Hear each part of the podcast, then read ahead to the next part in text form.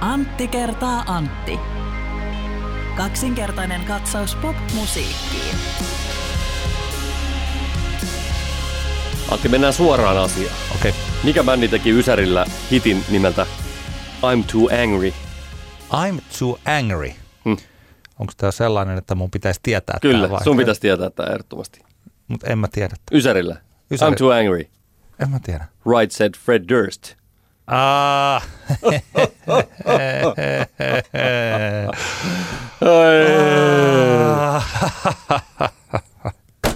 Mä ajattelin, että jos mä sanoisin, tullaan nopeasti, niin se on vähän niin kuin silleen, mä pääsen yllättää.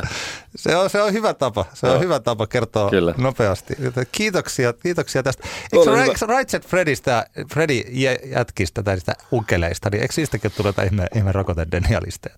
Mun mielestä En niissä kuka, on kuka, kaikki, kaikki, tuntuu, että kaikki on nykyään Joo. rokotedenialisteja. Toisaalta sitten taas tämä äh, alkuperäinen hitti, mihin tässä viitattiin, niin sehän on osoittanut, että se on suurin piirtein kuolematon. Siis, että siitä tehdään erilaisia versioita. Kyllä. I'm too sexy for my dear. Niin siitä, mikä on nyt on monta hittiä, jossa käytetään ehkä vähän eri sanoilla, mutta se Joo. rytmiikka on Juu, siinä kyllä. mukana. Ja Mikä siinä? Sehän on siis todellinen leka.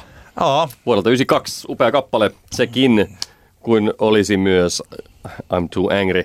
No mutta se siitä. Tämä on Antti kertaa Antti podcast, kaksinkertainen katsaus popmusiikkiin ja tässä Antti Granlund seurassani. Hei, hei. Olen Antti Hietola ja tänään puhutaan yleisön pyynnöstä hieman keikkaliksoista, esiintymispalkkioista.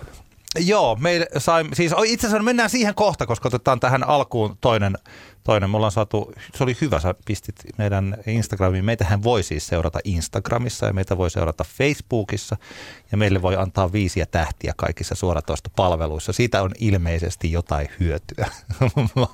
Niin, ainakin se hivelee, hivelee tota, tämmöisen keski-ikäisen podcastin pitäjän itsetuntoa. Joo, kyllä, mutta se saattaa näkyä. En mä tiedä, Apple- vaikuttaako se millään tavalla mihinkään muuhun. Kyllä se algoritmi saattaa Okei. vaikuttaa jossain, No vaikka cool. Apple, Apple-podcasteissa, jos klikkaa sitä viittä tähteä, niin se saattaa nousta johonkin tällaisiin suosituksiin. Ja näin. Yes. näin minä olen ymmärtänyt tämän asian.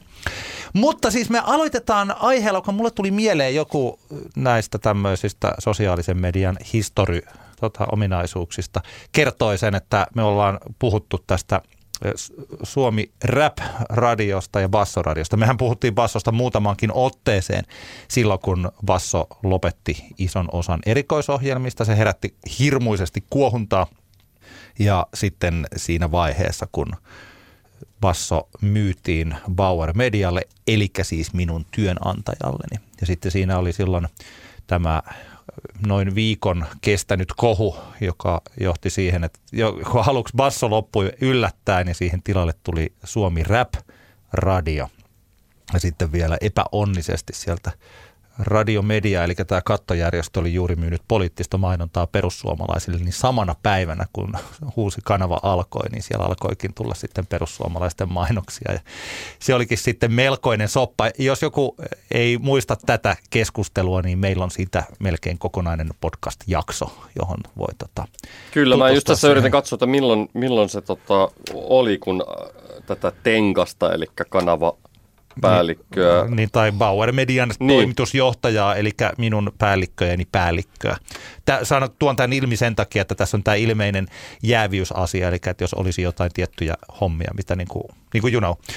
Mutta se on tässä tosiaan eri, eri keisiä. Mm, Mä ajattelen, että nyt kuitenkin, kun on kulunut tästä hieman, juuri sellainen hyvä aika, eli se vähän yli vuosi, niin olisi aika ihan tällainen tilastollisesti tsekata, että minkälaisia, mitä on tapahtunut Bassoradion kuuntelussa, että ketkä sitä kuunteli silloin ja ketkä sitä kuuntelee nyt.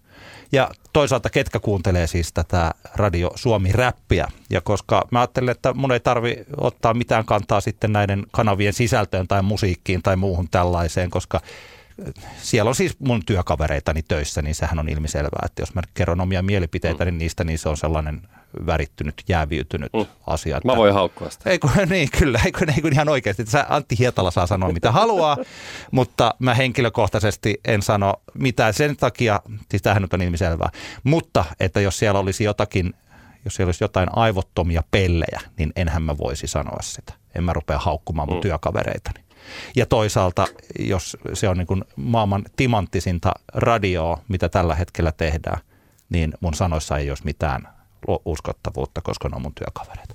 Yes. No, mutta sen takia mä voin sanoa ihan pistää kylmää faktaa pöytään, mutta että ensinnäkin Antti, kerro sinä täysin lahjomaton oma minusta ja minun työnantajastani riippumaton mielipiteesi Basso-radiosta tai Radio Suomi-räpistä nyt vuonna 2021 marraskuussa. No mun täytyy sanoa, että aloitetaan tällaisen disclaimerilla, että en ole kauheasti kuunnellut kumpaakaan. Joo.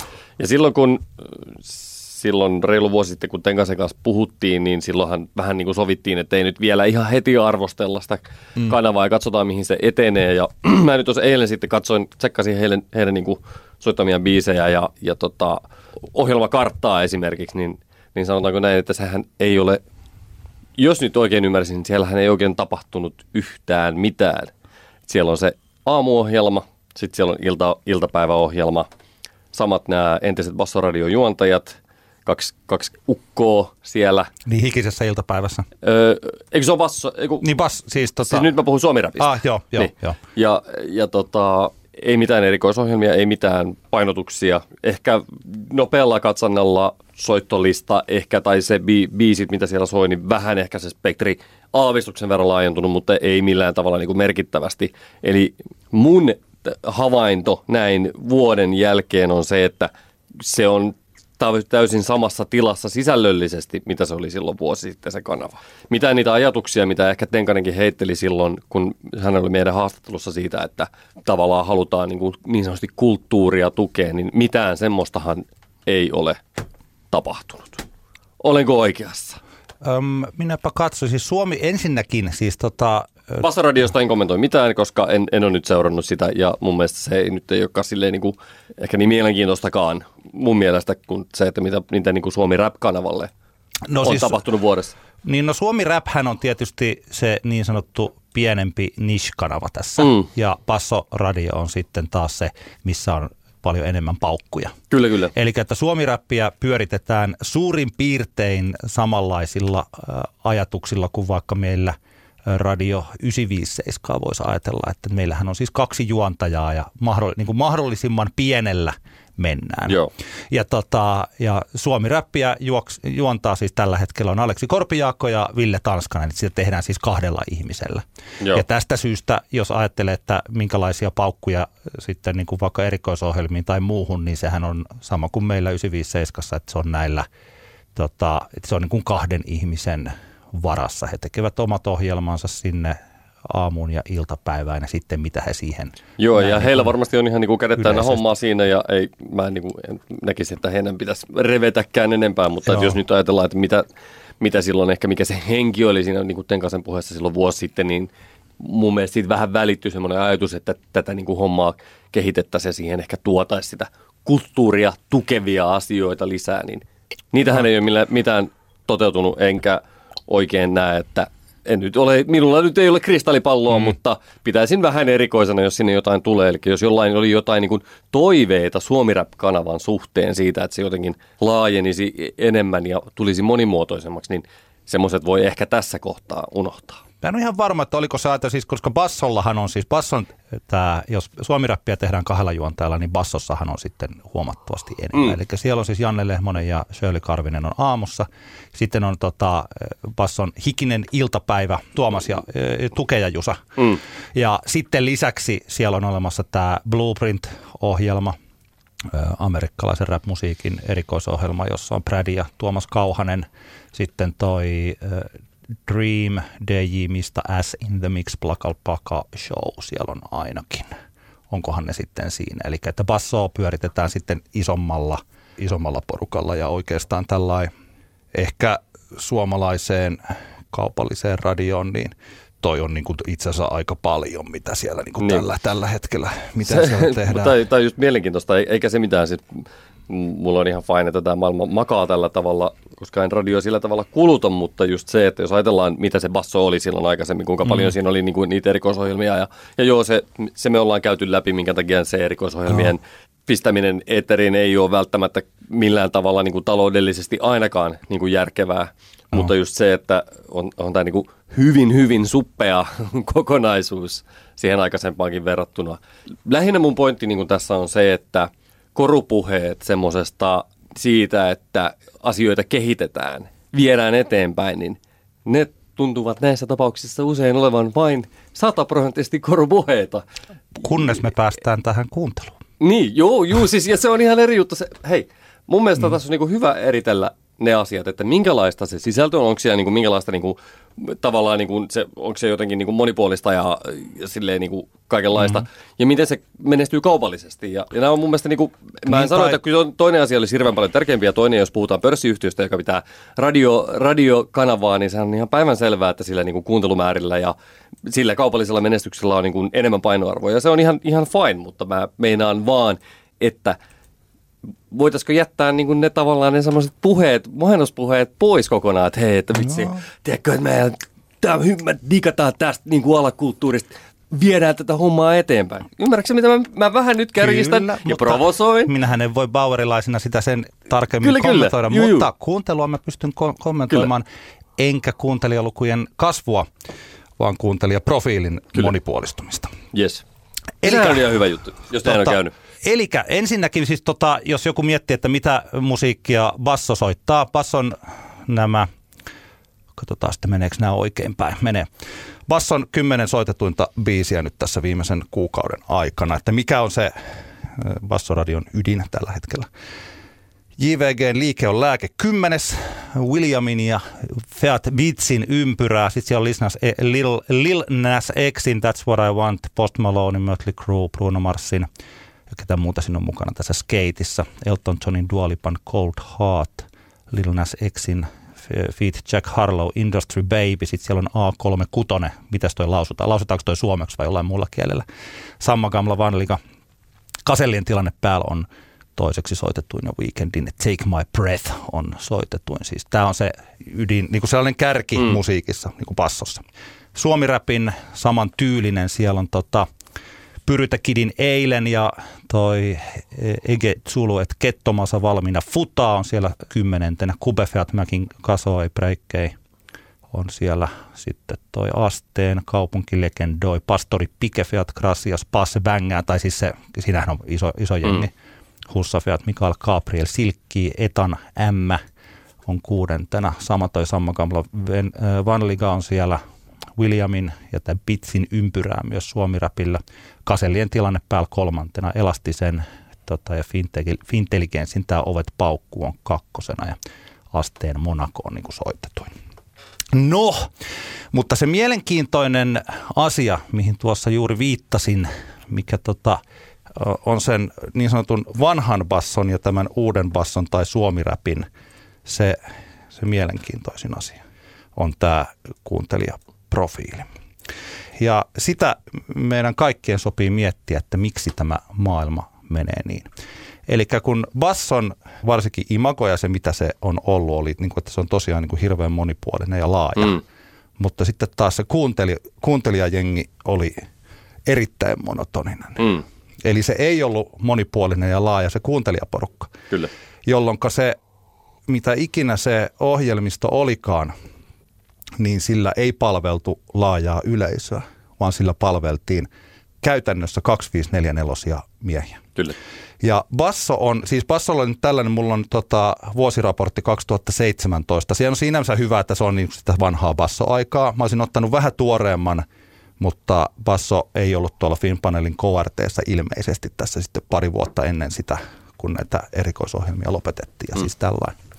Ja mitä ikinä se onkaan, mitä tosiaan Basso on silloin vuonna 2017 tarjonnut, niin Basso on ollut äijempi radiokanava kuin Radio Rock. Mm. Ja tämä on se jännittävä asia. Eli että siellä on ollut 63 prossaa miehiä.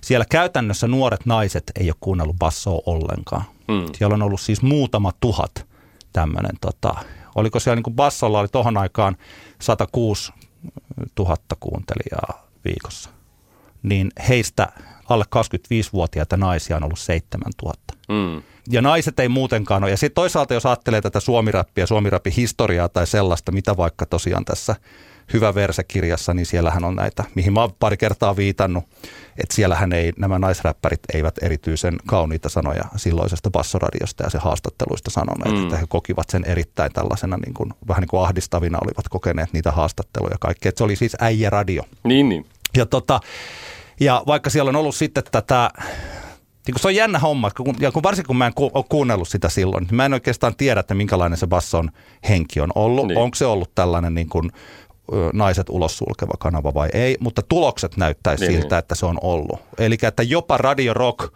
kaikessa äijäilyssään on ottanut niin kuin enemmän prosenttua. Nyt ei puhuta massasta, vaan puhutaan niin kuin kuuntelijaprofiilista. Kyllä, kyllä. Niin on ottanut enemmän naiset mukaan sinne kuin... Kyllähän se oli Kun siis, tota- eh, kyllähän siinä oli semmoinen niin äijämeininki siinä kanavassa. Sitä on Joo. ihan mahdoton kieltä ja se, se ei ole silleen yllättävää, että se kuunteluprofiili oli se. Olihan siellä kyllä siellä niin kuin numeraalisesti oli tietenkin enemmän naispuolisia tekijöitä kuin tällä hetkellä, mutta sitten prosentuaalisesti en tiedä. Se, että Dream, Dream on tuossa edelleen bassos mukana, niin se saattaa jo sinänsä niin kuin prosentuaalisesti Mm. nostaa prosenttimäärän niin kuin korkeammaksi kuin vanhassa bassossa, koska silloin vanhassa bassossa oli niin paljon niitä tekijöitä ja kuitenkin joista valtaosa oli miespuolisia. Niin, kyllä. Ja tämä, tämä on mielenkiintoinen, mielenkiintoinen kysymys ja validi pointti, että tätä on niin kuin sy- syytä miettiä ehdottomasti. Mä uskon, että jonkun verran tätä selittää markkinointi, eikö vaan? Koska vanha bassoahan ei varmaan oikein silleen markkinoitu sen Nee. pienen kuplan ulkopuolelle. Mä uskon, että tätä uutta bas, basso, bassoradioa, se, että se on niin kuin levinnyt laajemmalle, niin mä oon, mä oon aika varma. Mä en tiedä, koska vaikea tietenkin arvioida, että mikä, mm. miten pitä, ehkä pitäisi jotain kuuntelututkimuksia lukea, kun ihmisiltä on kysytty, että miss, missä he ovat niin kuin altistuneet tai törmänneet bas, bassoradiolle. Mutta mä uskon se, että jos sitä on markkinoitu enemmän, se on tavoittanut enemmän ihmisiä ja sitä kautta ehkä löytynyt sitä uut, uutta yleisöä. Mutta se ei tietenkään selitä kaikkia. Niin. Ja tässä on sulla, sulla on ihan validi pointti kyllä tässä, Joo. että, että tämä on tavallaan niin nurinkurinen ajatus, että, että jos me romanttinen ajatus siitä vanhasta bassosta, että itse asiassa tuli kaikkea siistiä ja ka- Niin. monenlaisille ihmisille kaikenlaista, niin se, se ei siis käytännössä pitänyt paikkaansa, tai ainakaan se ei tavoittanut se, Niin. se kanavan, ö, se perusajatus ei tavoittanut tiet, tietynlaisia ihmisiä. Niin, eli että se näyttää siltä, ja tämä on nyt mun hypoteesini, että se sellainen 25-44, mitä niin kuin, siis niin kuin meidän, ikä, meidän kaltaisemme ihmiset, jotka ovat, ovat ja nimenomaan miehet, mm. ovat olleet ehkä innoissaan sellaisista erikoisohjelmista, että me ollaan nähty sitä vaivaa, että me ollaan myös ehkä löydetty niitä Niin. erikoisohjelmia, kun toinen sitten taas ei. Ja kyllä se tietysti se sellainen henki, koska kun jos palataan tällaisiin radion perusasioihin, niin radion perusasiat on niitä, että se radio on se identiteetin peili ja katso, että ihmiset kuuntelee siis sellaista radiota, jonka juontajiin he samaistuvat ja jonka musiikin he kokevat niin kuin osaksi omaa, Joo. omaa elämän tarinaansa, voisi ajatella. Kyllä. Ja tämä on se ajatus myös, että kun tehdään radioon, niin pitää koko ajan miettiä sitä, että, niin kuin, että Hmm. kuka on se ihminen, joka täältä näkee itsensä, kun se kuuntelee nyt minua. Ja siis tällainen. Kyllä, kyllä. Niin kuin Ja- mä puhuin tuossa pari viikkoa sitten, puhuin tästä, että mä olen identiteettibisneksessä, niin se, niin kuin, Niinpä. se liittyy, liittyy tällaisiin asioihin. Kyllä, kyllä. Mutta tota, tällä hetkellä siis, jos ajattelee, että tuohon aikaan se oli noin, niin tota, nyt tällä hetkellä oikeastaan niin kuin Suomi-räpin kuuntelijaluvut on, se on vähän korkeampi kuin mitä Basso oli tuohon aikaan. Eli jos tuohon aikaan se oli 106, oli 2007 106 000 Bassoradilla, Mm. niin Suomi-räpillä on nyt jotain 117 ja siis tällainen, tota, että se on neljässä vuodessa kilpailu on koventunut, tullut paljon uusia radiokanavia. Et omalla tavalla Niin. niin. Suomi-räpillä menee aika, aika kivasti siihen niin kuin panostukseen nähden tällä hetkellä. Ja Suomi-räpin toi sukupuolijakauma on tällä hetkellä käytännön 50-50. Eli viimeiset kuusi kuukautta, toukokuu, lokakuu 2021, niin miesten osuus kuuntelusta on 49,4 ja naisten 50,6. Eli Joo. se on siis tasaantunut se, tai siis, siis Suomi-rap on niin oma kanavansa. Tämä on Mm. oma kanavansa, että se ei ole, siis voidaan katsoa tuossa basson kanssa, mutta eli että se Suomi-rap on siis sellainen, että siellä tota, se on sekä naisille että miehille. Ja puolet on 25-54-vuotiaita. Mielenkiintoisella tavalla siellä on vähän niin kuin vanhempaakin jengiä, niin kuin yli 45-vuotiaasta, Mm. mitä, mikä on mun mielestä jopa ehkä hieman yllättävää voisi ajatella niin kuin suomi mutta ainakin tällä hetkellä tämän, Niin, niin. tämänhetkisen tota, et Basso oli silloin erittäin omalla tavallaan niin kuin mainostajalle, jos ajattelee, että Basson olisi pitänyt olla tosi hyvä myös kaupallisesti, koska siellä oli se, että vaikka me ajatellaan tätä että huono, jos, jos me, siis monimuotoisuushan on niin kuin hyvästä tällä maailmassa, mutta että jos me ajatellaan jotain tuotetta, niin että jos meillä on tiukasti 25, 25, 25-44-vuotiaat kaupunkilaiset miehet Mm. sehän on niin kuin tosi hyvä kohde, kohderyhmä. Mm. Se on niin kuin kohdennettu täydellisesti. Kyllä, kun taas sitten, jos, on kohde, jos, on, kun se, jos se leviää hieman laajemmalle, niin voidaan ajatella, että tämä on kiva tai niin kuin useamman ihmisen kanava. Tämä ottaa sisään enemmän eh, erilaisia ihmisiä kuin aikaisemmin, mutta että sellaiselle ei välttämättä ole yhtä helppo kohdentaa vaikka tällaisia Kyllä. sisältöyhteistyötä. Just niin. niin kuin tällainen. No, mutta joka, joka tapauksessa että suomirappia kuunnellaan tällä hetkellä, siis se on niin kuin sillä lailla 50-50, mutta toi basso, niin se tietysti pitää muistaa, että se meni Kissin ki- eh, taajuuksille ja se, tästä syystä sen kuuntelijaluvut on nyt siis niin kuin ihan toista. Eli se on yli kaksinkertainen määrä, määrä siihen ja varmaan se on niin kuin, jos ajattelee tämän rytmimusa niin kuin Suomi Rap plus Basso yhteensä, niin on yli 300 000, eli sen kyseisen musiikkityylin kuuntelijoita radiossa on nyt niin kuin hirveän paljon enemmän Mm. kuin mitä oli silloin vanhaan Basso-aikaan. Basson kuuntelijaluvut on sellaista niin kuin 230, 240, semmoista, semmoista tässä vaiheessa. Ja miehiä 54 prossaa, naisia 46 nyt tässä niin kuin viimeisellä. Että kyllä se on, passoa kuunnellaan yhä, niin kuin miehet kuuntelee vähän enemmän, mutta toi on käytännössä sellaista, että tuossa pienellä vaihtelulla, niin se saattaa, saattaa niin kuin heilahtaa vähän kuukausikohtaisesti.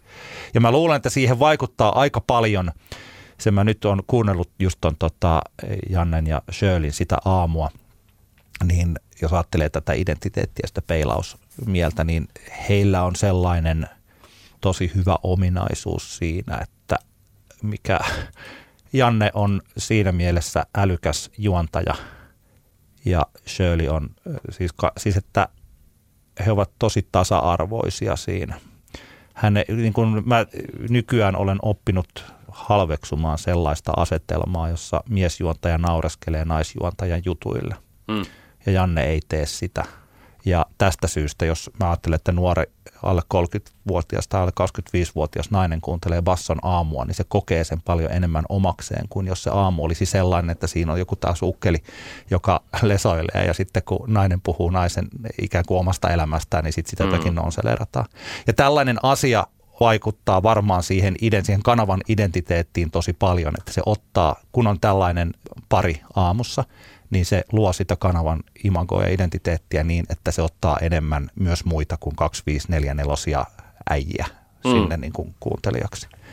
Ja tästä syystä tosiaan, että varsinkin tosiaan niin kuin Basson tämä alle kaksivitosten naisten prosentuaalinen määrä on kasvanut tosi, tosi paljon. Et siis, tota, et siis, nyt, siis tältä se näyttää nyt siis tällä hetkellä, nyt kun vuoden verran on sitä, on sitä tehty. Jos mä mietin, että mitenkä sitä kanavan tai jos ajattelee tämä sun ajatus, että, pitää, että mun pitäisi nyt muistaa, että mitä se, mitä se tota, Sami Tenkanen nyt sitten mm. sanoi siitä ajatuksista, että jos haluaisit tuoda sitä yhteisöä lähelle, niin sitten, että milkälaisilla tavoilla, että ehkä se yksi niin kuin monipuolinen radio-ohjelma, niin kuin sen, ohi, mikä on, siis sen ohjelmisto, monipuolinen radio-ohjelmisto ei ehkä ole tässä ajassa se paras keino tuoda sitä yhteisöä siihen lähelle, mutta toisaalta siinä olet oikeassa ja nyt kun tuossa katsoo, niin eipä Suomi Rap ole niitä muitakaan keinoja vielä ainakaan hirveästi Niin. käyttänyt. Joo, ja siis mulle, mullehan tämä on ihan Suomi Rahpan saa olla juuri mm. tällainen radiokanava, kun se on varsinkin, jos se sitten tuottaa taloudellista Sitä mä en tiedä, mä en tiedä, onko se voitollinen Joo, joo, muuten joo. Mutta näin. anyway, näin. mutta mä aina silloin tällöin törmää niin kuin Instassa niin kuin postauksia, jossa joku vaikka, että vitsi kun tämä niin kuin on taas yksipuolinen tämä kanava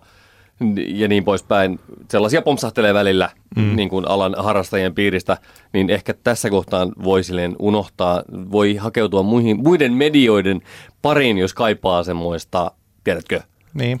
Tai he voivat tehdä erikoisohjelmia tai podcasteja tai jotain tällaista. Juuri näin. Tämä on, tämä just on se näin, just näin, mutta, että, mutta, että, Niin mutta ehkä nyt vuoden jälkeen voidaan sanoa, että Suomi Rap kanava ei ehkä ole nyt sitten se, mihin kannattaa hakeutua, jos haluaa jotenkin syväluotaavasti. Siltä, siltä, se, siltä se nyt näyttäisi. Kyllä minä voin niin tämän, tämän sanoa. Mutta siis tällä mennään tällä hetkellä ja katsotaan, jos jossakin vaiheessa vaikkapa tapahtumalla vielä aukenee niin, että tällaisen Basson tai, no Basson kyljessähän on, niin kuin Bassohan on ollut vaikka Flown yhteistyökumppani. Ja siis tällä Mm. lailla, että jos Suomi Rap pystyisi esimerkiksi integroitumaan tapahtumiin tai tällaisiin, niin sitten se tilanne on, Kyllä. tilanne on toinen. Mutta näin mennään nyt, mutta mennään nyt eteenpäin, eikö niin? yes. Aikaisemmin marraskuussa Aston Kalmari, Instagramissa lähestyi meitä. Hän kirjoittaa seuraavalla tavalla. Moi! Pakko hehkuttaa, että löydettyäni teidän podcastin on kämpän imurointi ollut lähes mukavaa, upeata duunia ja, Yes. ja ok emoji-merkki, kiitos. Kyllä. Olisiko mahdollista puhua vaietusta ja kiusallisesta aiheesta, artistien varsinkin pienempien keikkaliksoista? Oman duunin hinnoittelu tuntuu olevan tosi vaikeaa monelle ja allekirjoittaneetkin pohtii usein, että kannattaako esim. semikokoiselle festarille tarjoutua ilmaiseksi vai pidetäänkö ihan pellenä? PS, voisitteko merkata aiheiden aikakoodit tuohon Spottarin jakson kuvaukseen, sitten pystyisi helpommin kelaamaan suoraan, jos jää jokin tietty juttu ne kaivelemaan.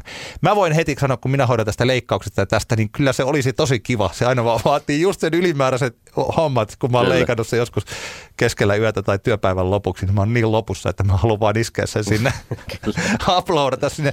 Toi olisi tosi hyvää yleisön palvelua toi Niin. viimeinen, viimeinen juttu, ja mä pyrin laittamaan Kyllä. niitä sinne. sinne. Mutta itse tämä pihvi, kerro, sinä voit Antti Hietala ottaa tästä niin sanotusti ohjakset.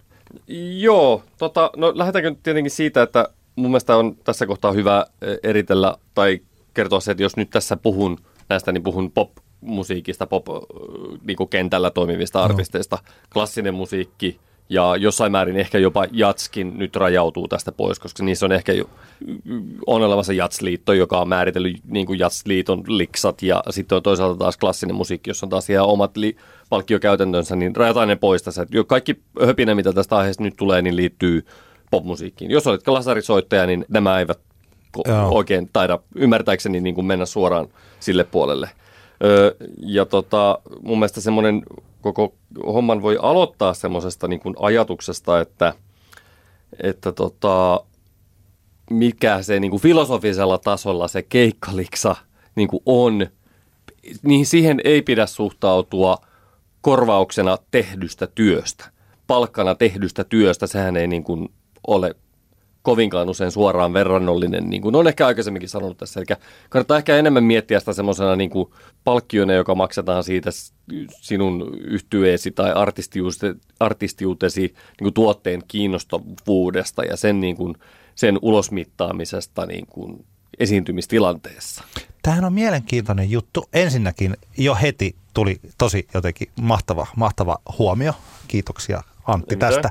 Mutta mä voin heti sanoa, että kun joskus aikanaan, kun minä olin televisiomainoksissa esiintyjänä, niin niissähän oli sillain, että mulla oli se, tämä on nyt vähän eri asia, mutta Joo. että siitä itse työstä maksettiin aika vähän. Niin. Eli siitä työstä, että kun minä menen sinne ja siinä vietetään yksi päivä jossakin ja sitä kuvataan, niin se oli ehkä joku, sanotaan, saattaa olla 15-16 prosenttia siitä. Ja sitten se Mm. esityskorvaus, kun se näkyy tuolla valtakunnallisilla kanavilla ja motherfucking kaikki näkee sen, Niin. niin siitä oli, kun valtaosa tuli siitä tietyllä tavalla siitä, että kun minä nyt tämän pärstäni annan tähän, Niin, niin, niin se tulee niin kuin sillä, että se itse tehty työ oli tosi paljon pienempi. Kyllä, Niin kuin näin. joo. Okei.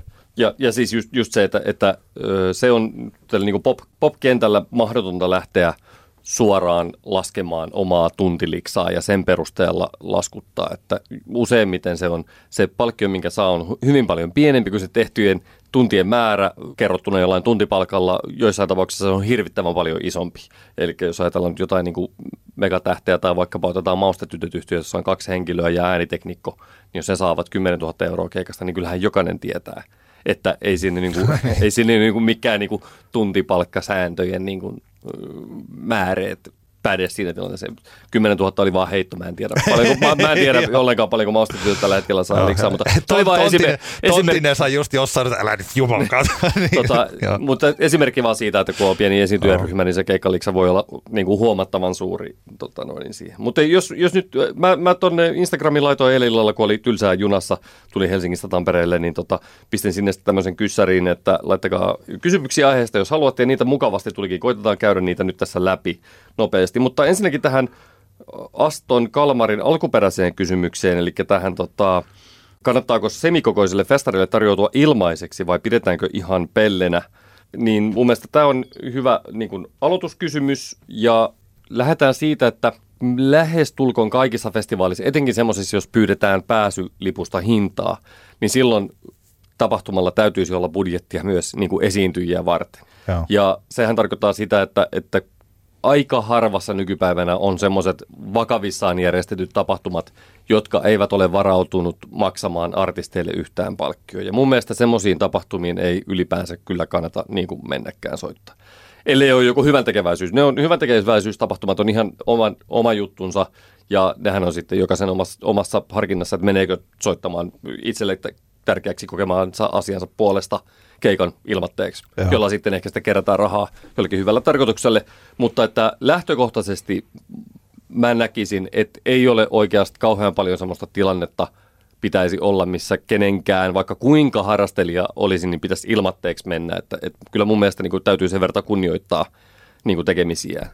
Mä voin sanoa tähän väliin, heittää, että radiopuolellahan tällaisia, jos meillä on vaikka kuuntelijakilpailu ja sitten saattaa, että se on joku keikka liittyy siihen, niin sellaisen siihen voi olla, että se tämä surullisen kuuluisa hyvää promoa, niin. mutta että silloin siihen liittyy, siihen pitää sitten liittää paljon kaikkea enemmän. Yleensä ne aina liittyy isoihin artisteihin, jotka Joo. saavat oikeista keikoista paljon palkkaa ja sitten se suunnitellaan siellä heidän niin kuin taustaryhmänsä kanssa, Kyllä. että milloin tällaisia promoja, promokeisseja tehdään, jolloin niin. siitä yhdestä kyseisestä esityksestä ei välttämättä tule rahaa, mutta siitä tulee sitten Kyllä. näkyvyyttä, siis tällainen.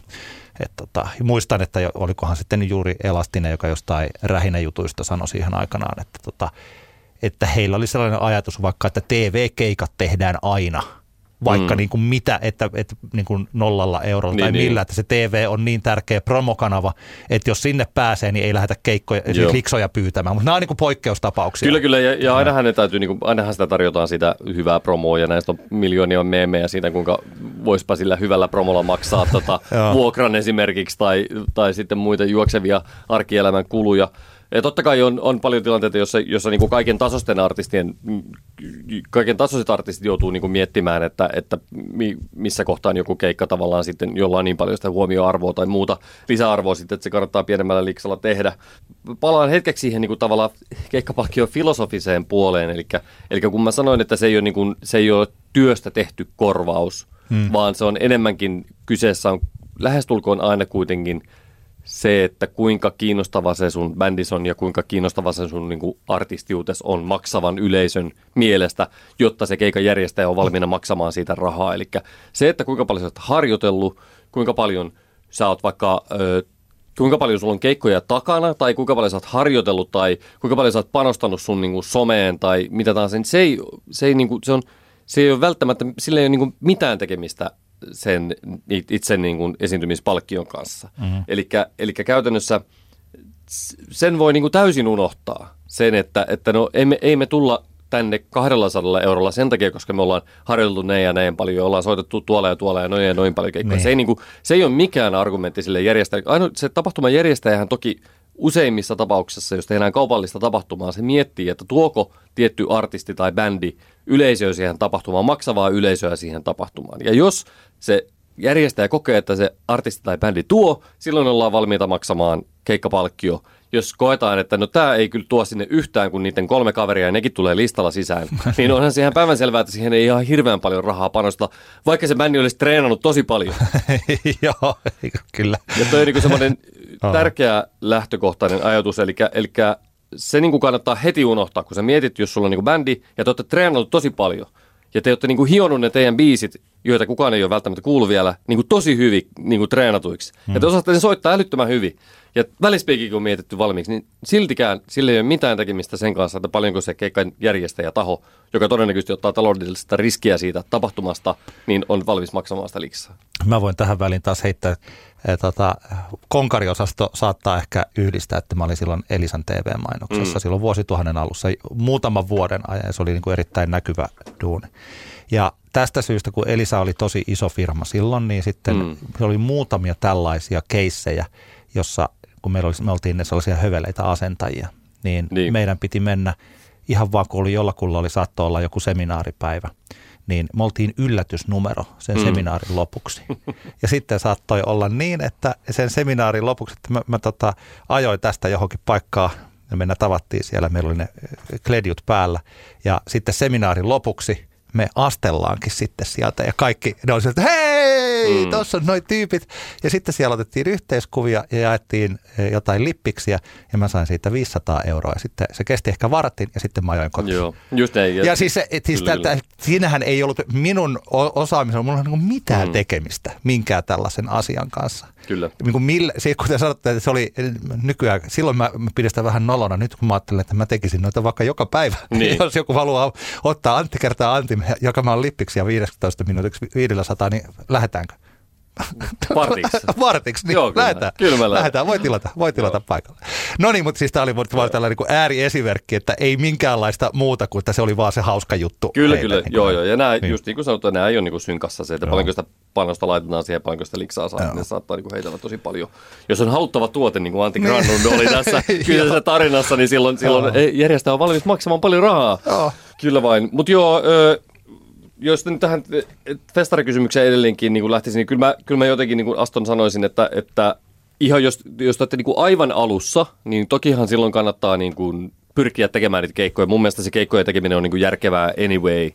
Pyrkiä siinä alussa tekemään niitä keikkoja, vaikka niistä vähän tuli sitä persnettoa sen takia, että saa sitä keikkotuntumaa ja saa ehkä sitten potentiaalisesti päästä soittamaan ihmisille, jotka saattaa potentiaalisesti innostua teidän bändistä ja sitten se homma etenee siitä. Niin ne usein niin kuin tapahtuu, tapahtuu ne asiat, että alkuun joutuu, harva pääsee aloittamaan sellaisesta tilanteesta, että pääsee heti ensimmäisestä keikasta lähtien sanelemaan täysin itse, että no minä hänen alle 3000 euron liikahdan minnekään. Niitäkin tapauksia on, mutta sitäkin on todennäköisesti edeltänyt joko hirvittävän mäihä, tai älytön zeitgeistiin niin kuin nasahtaminen tai sitten tota, no, niin paljon duunia, joka ei sitten ole vaan näkynyt ulospäin. Niin, tota, niin näin se on. Mutta joo, se siitä. Mennään, mennään seuraaviin kysymyksiin. Niitä tuli onneksi. Ot, ot, ole, ole mä, hyvä mä, vaan. mä voin tähän väliin sanoa, eli, että, eli jos tässä on sillain, että kannattaako tarjoutua ilmaiseksi vai ei, niin oliko se sitä mieltä, että ei kannata No tarjota, mä en, vai että mä, en, mä en kyllä ikinä itse tarjoutuisi ilmaiseksi soittamaan. Joo. Palataan kohta tuohon Lost Music-kysymykseen, joka on tietenkin vähän eri juttu. Mä tiedän, että siellä sinne, siihen tapahtumaan kannattaa monessa, etenkin jos olet aloitteleva artisti, niin kannattaa tarjoutua ilmaiseksi esiintymään ja siihen liittyy asiat, mistä puhutaan kun lisää. Mutta yleinen, jos on perusfestivaali, yleisötapahtuma, varsinkin pääsylipulla, ei kannata tarjoutua.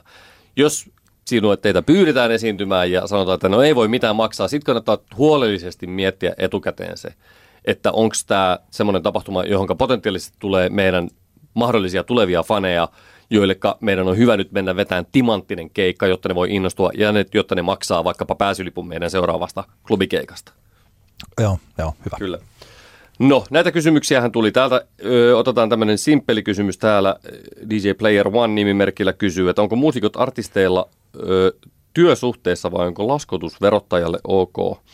No nämä on varmaan, jos tämä kysymyksen asettelun oikein ymmärsin, tässä puhutaan varmaan niin kuin yksittäisen tavallaan soloartistin bändin muodostavista muusikoista ehkä, mutta tota, nykypäivänähän toi tämmöinen niin kuin laskotus, se, että, että puhutaan tämmöistä niin kuin pienyrittäjistä ja niin poispäin, niin sehän on hyvinkin yleistynyt käytäntö. Ja itse nykyään esimerkiksi omat DI-keikat laskutan ukko.fi-palvelun kautta. Voin erittäin lämpimästi suositella ukko.fi-palvelun käyttämistä. Kerro, mitä se toimii. Superkätevä. Siis se on tämmöinen niin tavallaan kevyt yrittäjäpalvelu. OPllahan on oma vastaava, mutta siinä on joku, niin kuin, siinä on joku maksu, mikä lähtee. Mutta Ukko, eh, Ukko ottaa pienen prosenttimäärän siitä laskutusta summasta. Käytännössä se tapahtuu niin, että kun mä vaikka soitan DJ-keikan, niin mulla on Ukossa mun profiili siellä. Mä pääsen tekemään suoraan laskut täyttäen keikan tiedot, että olin Tampereen kulttuurikamari Oyn klubi ravintolassa DJ-keikalla sinä ja sinä päivänä sovittu palkkiosumma tämä ja tämä. Ja, ja tota, sitten vaan on pyytänyt tietenkin tässä tapauksessa asiakkaalta, eli kulttuurikamarilta laskutustiedot ja ne täytän sinne ja he hoitavat laskun ja hoitavat laskun, jos ei asiakas meinaa maksaa sitä, hoitavat sen niin kuin sitten muistuttamiset ja mahdollisesti sitten perinnätkin ja muut ja, ja, tota, ja maksavat mulle sitten liksan niin kuin tiettynä ajankohtana sen, niin kuin sitten kun he ovat laskuttaneet, saanut rahan sieltä asiakkaalta ja maksavat sen mulle. Ja mun ei tarvitse niin kuin huolehtia yhtään mistään.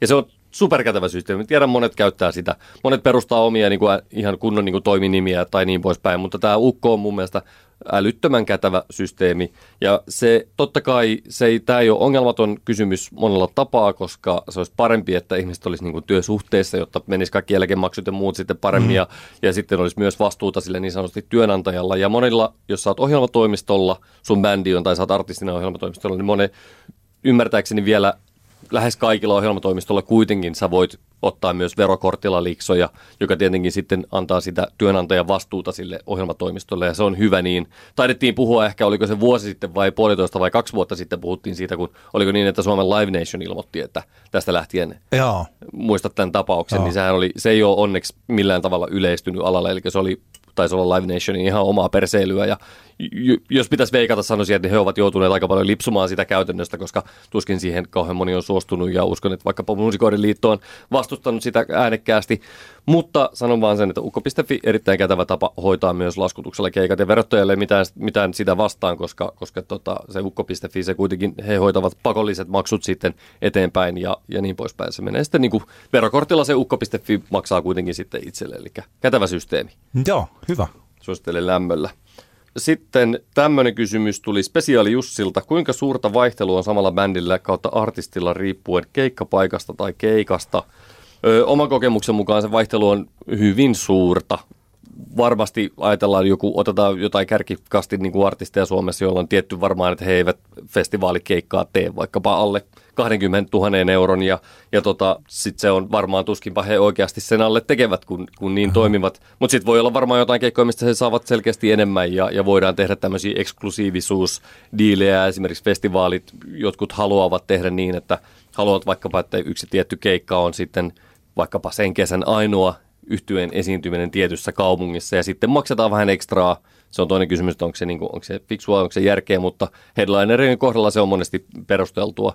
Ja, ja tota, silloin tietenkin voi olla, että se keikkaliksa on normaalia suurempi, koska siinä luvataan, että ei tehdä sitten muita esiintymisiä. Niin siinä leikataan kaupungissa. tietysti jatko tienistäjä, niin siitä pitää maksaa korvaus. Että se, Just niin näin, just näin. Joo. Mihinkään eksklusiivisuuksiinhan ei kannata kenenkään artistin suostua, ellei siitä oikeasti saa sitten tosiaan niin kuin lisä, lisäkorvausta. Suurta vaihtelua on ja, ja perusajatushan on tietenkin se, että vaikkapa festivaalikeikathan on yleensä kiinteällä liksalla lähestulkoon kaikilla, koska se on niin kuin selkeämpää, että sä voi lähteä pilkkomaan 20 eri artistille pieniä osuuksia lippumyyntituloista. Niin. Mutta klubikeikathan monesti suurimmassa osa tapauksessa klubikeikat menee niin, että on, on kiinteä tai on tavallaan takuupalkkio, minkä artisti tai kautta ohjelmatoimisto saa. Anyway, oli siellä sitten yksi tai 500 maksanutta asiakasta. Ja sitten se monesti diili on se, että on vaikkapa X takuupalkkio versus 70 prosenttia nettolipputuloista, eli otetaan lipputulot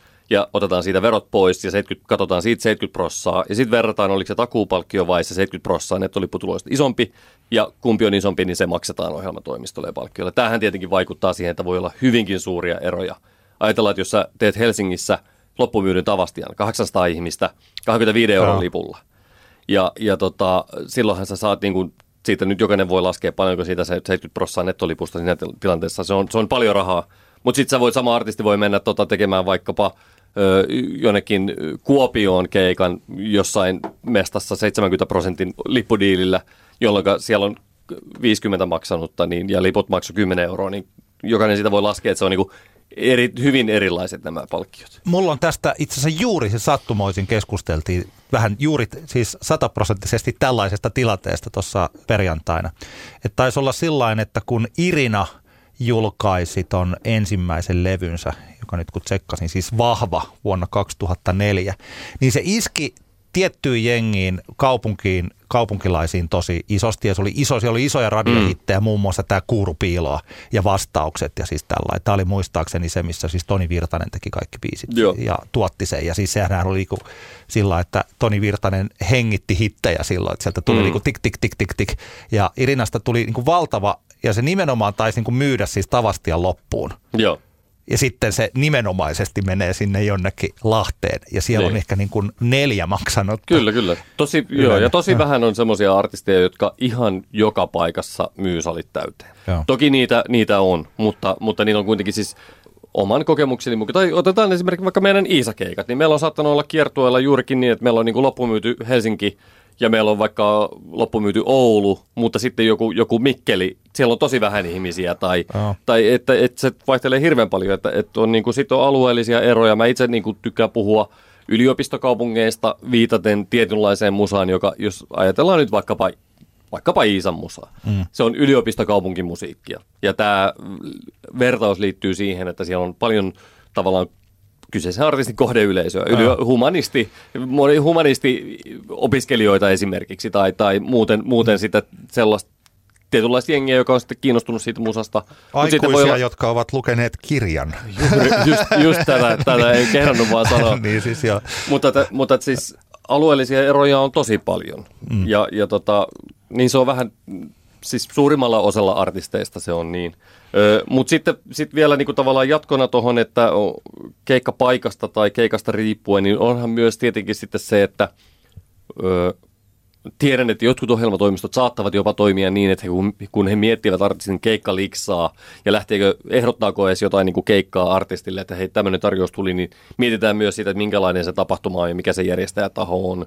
Mä en sano, että pienille tapahtumille pitäisi aina niin kuin laittaa, laittaa alehintaan artisteja niin sanotusti ohjelmatoimisto myydä, mutta kuitenkin se, että onhan se ihan päivän selvää, että tuhannen ihmisen tapahtumalla on erilainen budjetti tai, ja ohjelmabudjetti kuin 50 000 ihmisen niin kuin, Joo. tapahtumalla.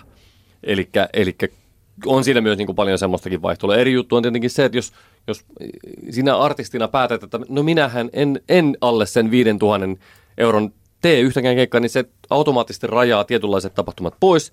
Ja se on ihan fine. Siis tavallaan, niin kuin, mikä siinä sitten, mutta että näin se vaan menee. Että, että se on paljon siitä esiintyjästä artistibändistä itsestään kiinni, että haluaako tehdä jotain niin kuin pienen, pienempi muotoisia keikkoja vai, vai ei. Että aina, Toi- Se on ihan jokaisen itsensä päätettävissä sitten. Tuon tota, Olli Lindholmin kanssa keskusteltiin joskus aikanaan tästä, että kuinka yöyhtyeellä saattoi olla sillain, että se vetää Hartwall, bändi vetää Hartwall-areenalle yli 10 000 ihmistä, mutta sitten eh, kahden viikon päästä perjantaina on vaikeaa saada johonkin rockiklubille yleisöä. Niin. Siis, siis sillä että sinne kannattaa mennä. Kyllä, kyllä. Ja mun mielestä jonkun verran Olli sitten tekikin sitä, että tota, hän, mikä niin kuin kertoo hänen niin kuin jotenkin siitä ehkä vähän liian pitkälle menneestä halustaan tehdä töitä, Niin. oli se, että sitten hän loi tämmöisen oman systeemin, eli sitten aina perjantaisin saattoi olla Olli Lindholm niin akkari Juu, ja näitä- juu, juu, kyllä, kyllä. Ja jolloin mennään sillä kolmella hengellä. Joo, ja tämmöisiä, Niin. niin. on, mä tiedän, että on, on niin paljon, Joo, paljon ja lauantaina tekee- saattaa olla sitten yökeikka, Kyllä, jossa kyllä. on siis tällä lailla. Ja sitten mä oon kuullut myös, että aikoinaan mä en nyt muista, mikä taisi olla legendaarinen tamperelainen keikkamyyjä Karppanen, jolla Joo. oli just tämmöisiä sitten hinnoitteluita, että oli viikonpäiville eri hinnat, Joo. joka on hauska idea. että jos sulla on niinku vaan kaksi tonnia laittaa tähän, niin sä saat se tiistaille. Onhan Mutta lau- jos sä haluat lauantaina, niin se on kymmenenkertainen liksa. Siis tämmöinen story on, että, että nämäkin voi toimia. Ja, Ja mikä, mikä, mä mikä ymmärrän, siinä? ymmärrän vaikka jonkun Popedan suhteen, tai siis sillä lailla, että, Niin, että niin. jos et ne viikonloput menee täyteen näin, mutta Niin bändi on valmis, jos on olemassa sellainen bändi, joka on valmis tekemään keikkaa, niin sitten. Kyllä, kyllä. Joo, mutta joo, kyllä. Mielenkiintoisia. Öö, vielä yksi lisäys tähän, että tavallaan keikkalikset eroo. Mä näkisin, että on myös tiettyjä bändejä, jotka vaikkapa on tosi hyviä festaribändejä, mutta ei välttämättä sitten omilla klubikeikoillaan myy niin paljon. Mä, mä, otetaan esimerkkinä vaikkapa The Hole. Joo, tuli itse asiassa, mulla oli täsmälleen Ja, se ja mielessä. ö, en, en sano ollenkaan, että etteikö The Holein keik- klubikeikkojen liput myys. Mä ymmärtääkseni viimeisimmät keikat on niin kuin, myynyt hyvin, mutta tavallaan The Holein kaltainen bändi, siinä on he ovat tavallaan niin näyttävä ja semmoinen niin kuin näyttävä livebändi, että, että tota, mä uskon, että sen takia joissain tilanteissa festarit on, on esimerkiksi ollut valmiina maksaa vähän niin kuin ekstraa sen takia, koska he ovat niin kuin hyvä festaribändi. Mm. Olavi Uusivirta, mä näkisin, että siinä on ehkä just samaa, että, että se, on, se on tavallaan niin takuuvarma se festari, festarin illan viimeinen esiintyjä, että, että siinä on niin kuin, että tämmöisiä niin kuin pieniä, pieniä eroja myös siitä, että minkä henkinen se sun esiintyminen on. Toisaalta taas, jos sulla on niin kuin hyvin semmoinen intiimi ja, ja eh, hiljainen sun keikka, niin sit voi olla vähän vaikea saada niin kuin festareilta hyvää slottia sen takia, koska ne tapahtumat yleensä se henkisiä, että vaikea olla sitten luoda semmoisia niin tilan, esiintymistilanteita jollekin artistille, joka vaatii sitten semmoista rauhallista hiljentymistä. Toi on hyvä pointti siis jostain The Holeista ajattelee, että sen tietysti ei ole keikka tai niin kuin festarin järjestäjä, mutta että jos on tämmöinen indiehenkinen festivaali, jossa on paljon erilaista, niin kuin eri, erityylisiä bändejä tai tällaisia, mm.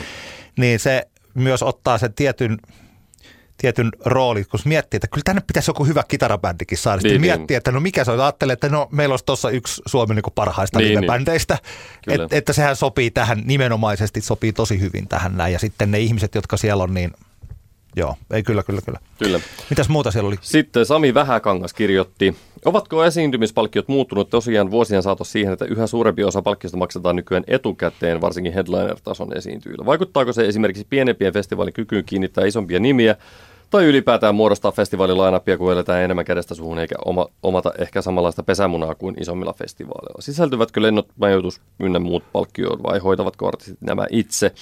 No tota, öö, käsittääkseni kokonaan tämä, että maksetaanko jotain ennakkoa vai ei, riippuu aika paljon siitä, että kuinka vakiintunut se tekijä, se järjestäjä on, onko se tuttu, onko se luotettava taho.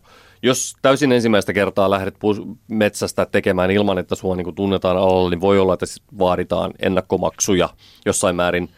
Kotimaisten artistien kohdalla harvoin niin tapahtuu, koska täällä Suomessa on aika helppoa myös lähteä sitten perimään niitä rahoja jälkikäteen. Se ei ole niin ongelma se, että jos, jos sulla on firmassa järjestät tapahtuman, ja sä sovit keikan, niin silloin todennäköisesti, jos et saa vielä liannut sun mainettasi, niin silloin et, en usko, että välttämättä joudut etukäteen hirveästi maksaa, etenkin jos sä pystyt jotenkin osoittamaan sitten, että hei, mä oon ihan luotettava taho. Ö, mutta tietenkin kansainvälisten, kun ulkomaalaisia bändejä tuodaan Suomeen, niin se on tietenkin vähän eri juttu sitten, jos sä lähdet suoraan niin kuin tapahtumana ulkisartisteja tekemään ja sä oot yhteydessä johonkin kansainväliseen agenttiin, joka ei ole aikaisemmin kuullut susta, eikä, eikä se saa susta mitään niin kuin vaikka suosituksia keneltäkään niin kuin vakiintuneelta niin kuin tekijältä, silloin todennäköisesti sulta vaaditaan niin kuin ennakko, ennakkoon palkkion maksamista. Ö, mutta tota, jos oot enemmän tehnyt tapahtumia, niin silloin todennäköisesti ei. Mutta mä, tossa... mä voin tähän väliin sanoa siis sellaisen, että mä tiedän tällaisia keissejä, että on ollut joitain tapahtumajärjestäjiä, joilla on ollut – maksuvaikeuksia tai Kyllä. ihan suoranaista jopa rikollisuutta siellä, niin, niin tota, se ei välttämättä ole ollut este yhteistyölle heidän kanssaan, vaan silloin tosiaan vaan sieltä pitää saada rahat ensin.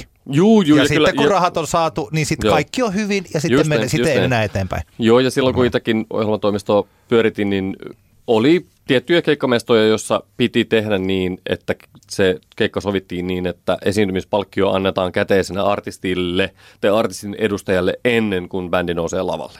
Eli tilanteessa, jossa tiedettiin, että on maksuvaikeuksia, niin jos kuitenkin tämä maksuvaikeuksissa oleva järjestäjä halusi järjestää näitä keikkoja, niin se saatettiin organisoida näin, eli että se liiksa piti saada sitten kouraan ennen.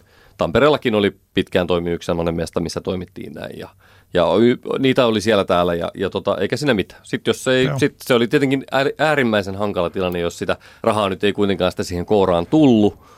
Harvemmin niin kävi, mutta muistan, että joskus ehkä kävikin niin, siinä on sittenkin hieno tilanne, että no mennäänkö me nyt soita. Me ollaan täällä, me ollaan kamat tuossa kasalla ja, ja nyt se keksii vaan toi, toi järjestää tuossa niinku tekosyytä, miksei sen voi maksaa sovitusti tätä liiksaa kooraan. Ne on superhankalia tilanteita ja mä toivon, että semmoiset tyypit eivät olisi alalla töissä, jotka niin toimivat. Jos sovitaan jotain, niin siitä täytyy pitää kiinni. Onneksi suurin osa suomalaisista tapahtumajärjestäjistä on sillä tavalla rehtiä jengiä, että liiksat maksaa, mutta totta kai on kaikenlaista hiihtäjää, mä tiedän, hiihtäjää musabisneksessä. Mä tiedän yhden artistin, jonka henkilöllisyyttä mun ei ole lupaa sanoa, joka, jolla on ollut asioiden hoitaja, joka sitten on vähän kuin yllättäen mennyt siinä keikan jälkeen järjestää sanoi, että nyt tarvitsisi saada sitten käpälää se keikkaliksa, mistä oli sovittu. Ja kyllä, kyllä. se tapahtuma järjestellään siellä niin kuin, että hä? Kuka Niinpä. sä ylipäänsä oot? Teillä siihen niin seteliä, seteliä käteen. Just näin. Ete, joo.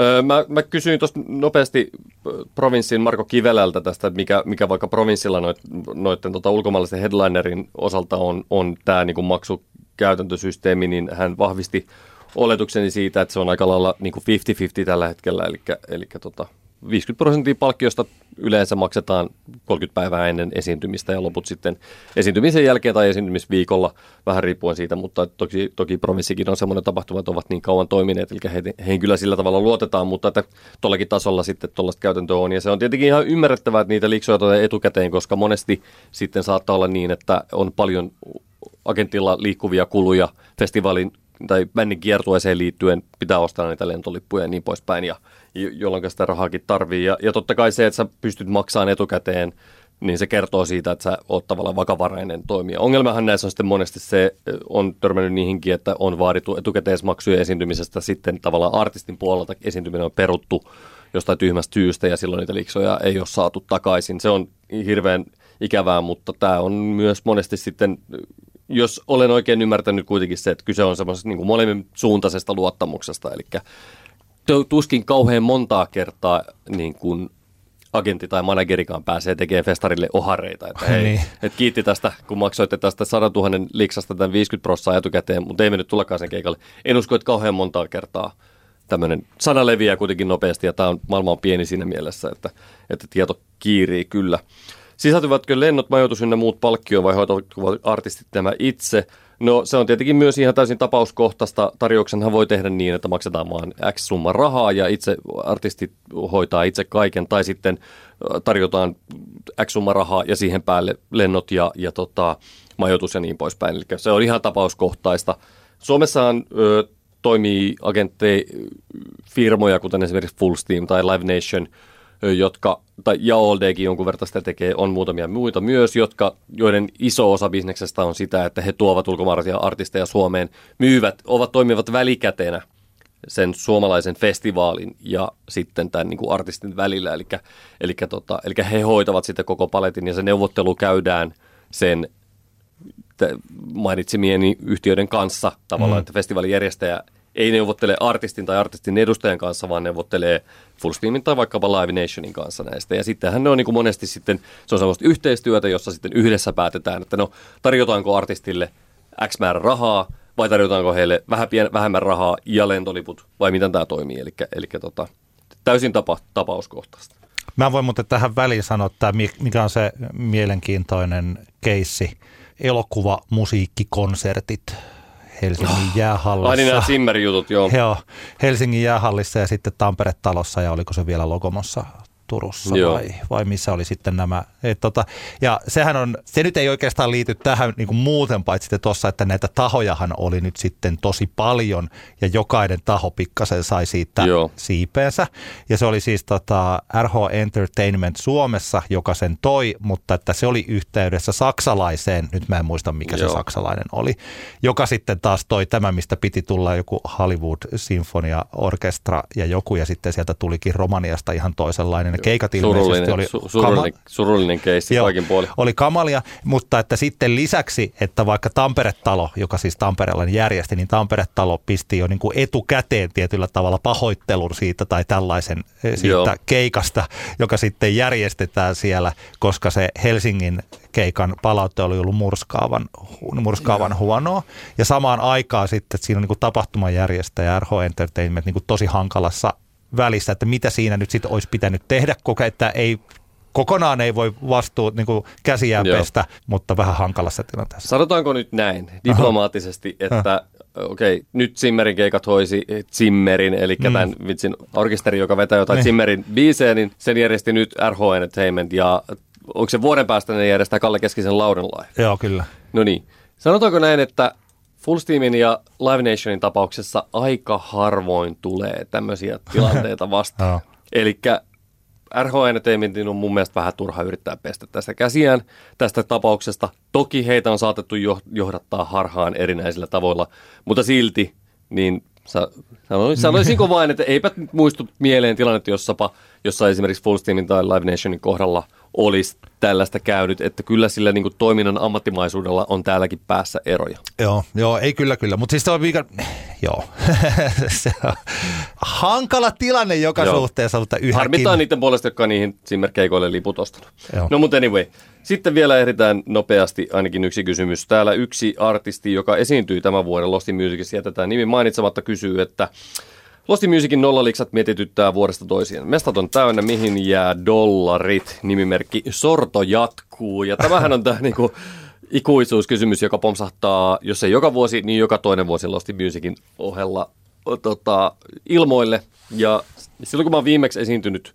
Lost in Musicissa, taisi olla ehkä kolme vuotta sitten, Silloin eh, edustamani artisti yhtye sai esiintymispalkkio, joka oli huomattavasti pienempi kuin normaali esiintymispalkkio, mutta kuitenkin semmoinen niin kuin kulut pois tyyppinen, tyyppinen liksa, ja se oli ihan fine. Mä silloin ymmärsin, että Lost in Musicillä oli tulossa semmoinen periaate, että kaikille maksetaan niin kuin ainakin tällainen niin kuin kulut pois tyyppisesti joku Joo. nimellinen liksa. Ö, Ilmeisesti tällä hetkellä tilanne ei ole se, ja se on toki niin kuin, se on vähän harmillista, mutta tota, sille on tapahtuman puolesta varmasti perustelunsa. Mä juttelin ö, ö, Lost in Musicin Pietu Sepposen kanssa tuossa e- ennen kuin alettiin nauhoittamaan tätä ja käytiin, käytiin tätä asiaa läpi. lähtökohtahan on toki se, että Lost in Music kuitenkin edelleen on showcase-tapahtuma. Ja sen takia ne liksat on pienet. Ja mikä, mitä tarkoittaa, että on showcase-tapahtuma? Se tarkoittaa sitä, että Lost in Musicin yhteydessä järjestetään musiikkimedia, joka kutsutaan paljon suomalaisia musiikkialan vaikuttajia, että festivaalijärjestäjiä ja muuta. Lost in Musicissa esiintymisen avulla on mahdollisuus päästä näyttäytymään tapahtumajärjestäjille ja agenteille ja ehkä levyyhtiöiden aetarille ja niin poispäin, joka mahdollistaa sen niin kuin tavallaan uran etemisen. Tämä on niin kuin se perusajatus. Se, että toteutuuko, se on, niin kuin toteutuuko tämä ihanne ajatus, niin se on tietenkin ihan toinen juttu. Kaikkihan toivottaisi ja Lost in Musicin järjestäjät toivoisi, että se toteutuisi, mutta kyllähän me tiedetään, että aina ei, ei niin käy. Mä en ole nähnyt tarkempia budjettilaskelmia Lost in Musicista vaikka tämän vuoden osalta, että, että paljonko rahaa meni mihinkäkin ja minkä takia sitä rahaa ei riittänyt sitten kaikille artisteille. Joillekin artisteille liksuja maksetaan enemmänkin sinne headliner-osastolle näinäkin päivinä, mutta kulurakenne on järjestäjän mukaan sellainen, että se ei mahdollista tällä hetkellä niiden liksujen maksamista kaikille. Ei ole tavallaan niin tukirahaa, ei ole, ei ole sitä, sinne, ei jää sinne viivan alle liksa. Se, että, että mm, tavallaan niin kuin, kun siitä Lost in Music-keikasta puhutte bändin kesken tai keikkamyyjänne kesken, niin, niin, niin tämä on niin kuin hyvä huomioida. Se on niin kuin jokaisen tosi tarkkaan mietittävä, että kannattaako, onko se niin kuin kenenkin kohdalla niin kuin väärin mennä sinne soittamaan, jos ei siitä saa rahaa. Jos siitä saa vaan sen vaikka oikeasti kulut onkin 400 euroa, se on niin kuin jokaisen niin kuin päätettävissä ja kenenkään hän ei ole oikeasti niin kuin pakko mennä esiintymään sinne. Ja, ja mä tiedän, että ta, tässäkin tilanteessa vaikkapa Lost Music niin kuin organisaatio haluaisi maksaa kaikille varmasti liksaa, mutta jos ei sitä rahaa ole, niin sitä ei maksata. Ö, jos joku jollakin on kiinnostaa kuulla niin kuin tarkempia lukemia, niin sitten varmaan kannattaa olla suoraan yhteydessä Lost in Musiciin tai musiikkia mediaan ja kysyä sieltä. Mun mielestä se on niin kuin heillä kyllä ihan niin kuin velvollisuus jokaisella perustella sitten vaikka se, että minkä takia niitä liksoja maksetaan. Mä en tiedä, kun mä en ole niitä budjetteja tarkemmin nähnyt, niin mä en, mä en osaa nähdä. Mutta se periaate sille, minkä takia niitä liksoja ei välttämättä jokaiselle tarjota, on juuri tämä niin showcase-aspekti. Ja sitten jokaisen täytyy miettiä, että onko se mun tilanteessa väärti mennä vetämään ilmoitteeksi, jos potentiaalisesti Joo kaksi festarijärkkäriä tulee katsoa mun keikan. Niin ja sitten tietysti sellaisella artistilla tai yhtyöllä, niin siinä pitää olla se joku asia, jota jossa kertaa showcase, se on siis markkinointia. Se on markkinointitilaisuus, sinne mennään markkinoimaan sitä tuotetta ja se tuote on se, mitä siellä lavalla nähdään. Ja silloin se ajatus pitää olla, että tätä tuotetta ollaan esittelemässä ensi vuonna mahdollisimman kivoissa tai hienoissa paikoissa, isoissa paikoissa mm. tota, hurraavalle yleisölle. Ja tämä on nyt se tuote ja minä markkinoin tämän ja tässä esitetään niin kuin tällainen. Ja jos, se, jos artistit kokevat, että heillä nyt on se tuote on tikissä ja ensi vuodelle on jo mahdollisesti keikkoja myyty hyvin ja voidaan myydä vielä lisää, laitetaan tietyllä tavalla lämmin rauta kuumaksi tällaisella ilmaisella niin. esiintymisellä näille tärkeille keikkamyyjille, niin totta kai sinne kannattaa mennä. Mutta että jos on vaan artisti, joka miettii sillä, että no mennään nyt sitten ja sitten kaksi viikkoa ennen mietitään, että no mitä soitellaan. Niin. Niin sitten se tuntuu siltä, että, Kyllä. että ei, ei, emme tiedä, että, että basisti on kyllä lähdössä tuossa tota, tonne ulkomaille töihin maaliskuussa, että eihän me tiedä, että onko vielä edes bändiä kasassa. Kyllä, just näin, just näin, näin, just näin. Tota, mutta jos me nyt katsotaan vaikka tämän vuoden Lost Musicin ohjelma- ja artistikattausta, niin me voitaisiin käydä se kokonaan läpi sille, että kelle artistille siitä oli hyötyä ja kelle ei. Vielähän sitä ei niin voi sanoa, koska monet niin festaritkin vaikka buukataan vasta keväällä. Mutta kyllä mä sanoisin, että, että jos ajatellaan, että siellä on ollut niin kuin 80 esiintyjäryhmää, joista 30 oli sille, että heillä oli niin kuin selkeästi hyödyllistä mennä joko ilman liksaa tai ihan niin kuin kärpäsen paskan liksalla esiintymään, niin mä sanoisin, että kaikki heistä, kaikilla heistä on niin kuin takana se, että he ovat vetäneet siellä todella, todella hyvän keikan ja heidän niin kuin tavallaan se, he ovat niin kuin, että se on niin kuin, se, että jos sinne menee, totta kai mä tiedän, että voi niinkin käydä, että sä meet sinne ja vedät ihan sairaan hyvän keikan, mitään ei tapahdu silti, mutta, että, mutta tavallaan se, ehkä se semmoinen niin kuin ajatuksen tasolla se, että mennäkö vetään Lost Musiciin keikka ilmatteeksi, no voi miettiä, että ollaanko me, ollaanko me kuinka valmiina, onko meillä niin tämä meidän setti kasassa, onko siinä oikeasti tällä, tällä hetkellä niin kuin potentiaalia siihen, että siitä voisi niin kuin ihmiset niin kuin innostua, tapahtuman järjestäjätkin voisi innostua siitä tästä mun jutusta. Paljon niin kuin pitää miettiä semmoisia, täytyy, toki täytyy niin kuin uskoa itseensä, mutta kyllä voi myös, voi myös miettiä, ajatellaan kun me, mekin mainittiin tässä niin kuin Nelma Uusta, että okei Nelma Uu ei esiintynyt Lost Musicista ja olemme kuulleet, että Leelmaa itse on sanonut, että hän, ei, hän oli kokenut, että hän ei ole vielä, niin kuin, hänellä ei ollut niin kuin setti kasassa vielä. Niin, jolloin on ja, erittäin älykästä jättää se. Just näin.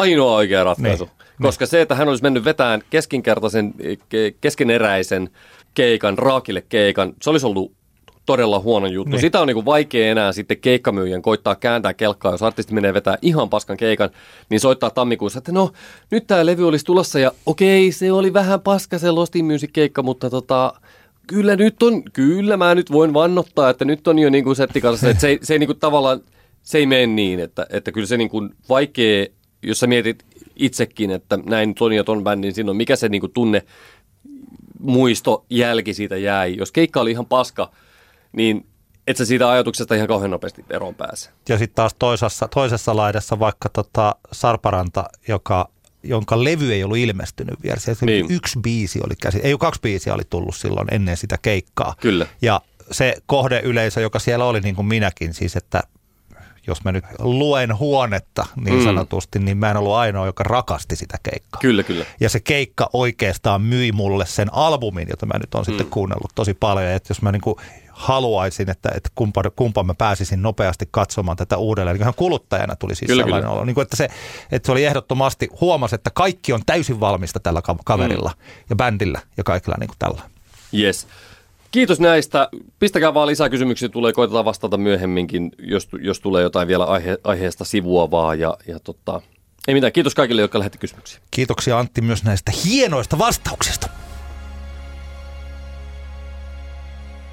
Älä nuku tämän ohi osiossa me aina esittelemme uusia tuoreita yleensä kappaleita, joskus kotimaisia, joskus ulkomaisia. Antti, sinulla on kaksi, niin sano sinä ensimmäinen, minä sanon toisen ja sinä sanot sitten sen toisen. No niin, no otetaan nyt tuosta vaikka ensin toi äh, näin jälkijättöisesti Kanye Westin Donda-albumilta julkaistiin tämä biisi, jota ei ollut alun perin sillä levyllä, eli Andre 3000in kanssa tehty Life of the Party. Andre 3000 tietenkin Outcastista tuttu räppäri, ja tämä on kyllä, sanotaan näin, että on Dondan heittämällä paras biisi. Todella siisti, 6,5 minuutin kappale, ja kylläpä on ollut ikävä Andreen räppäämistä – mahtava MC.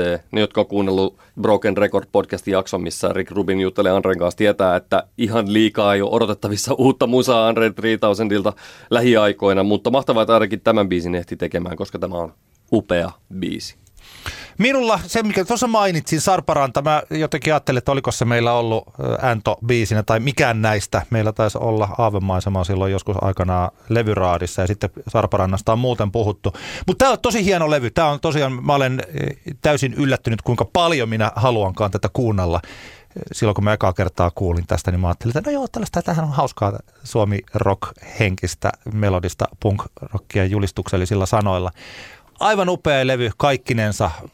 Nyt otetaan valkoinen huntu tältä levyltä se Älä nuku tämän ohi biisiksi myös sen takia, että minulla ja minun emppupojalla, kun me kuunnellaan aina, kun mä vien häntä vaikka tuonne kouluun, niin tota, hän on siis seitsemän, niin tota, me kuunnellaan erilaisia biisejä, niin tämä on ollut meillä vähän tällainen kaksistaa tällainen hitti. No niin. Yhtenä iltana laulettiin sitä sitten kaksistaa tuolla kotona, vähän ennen kuin oli hampaiden pesuaika ja puoliso kysyi, että mitä te laulatte?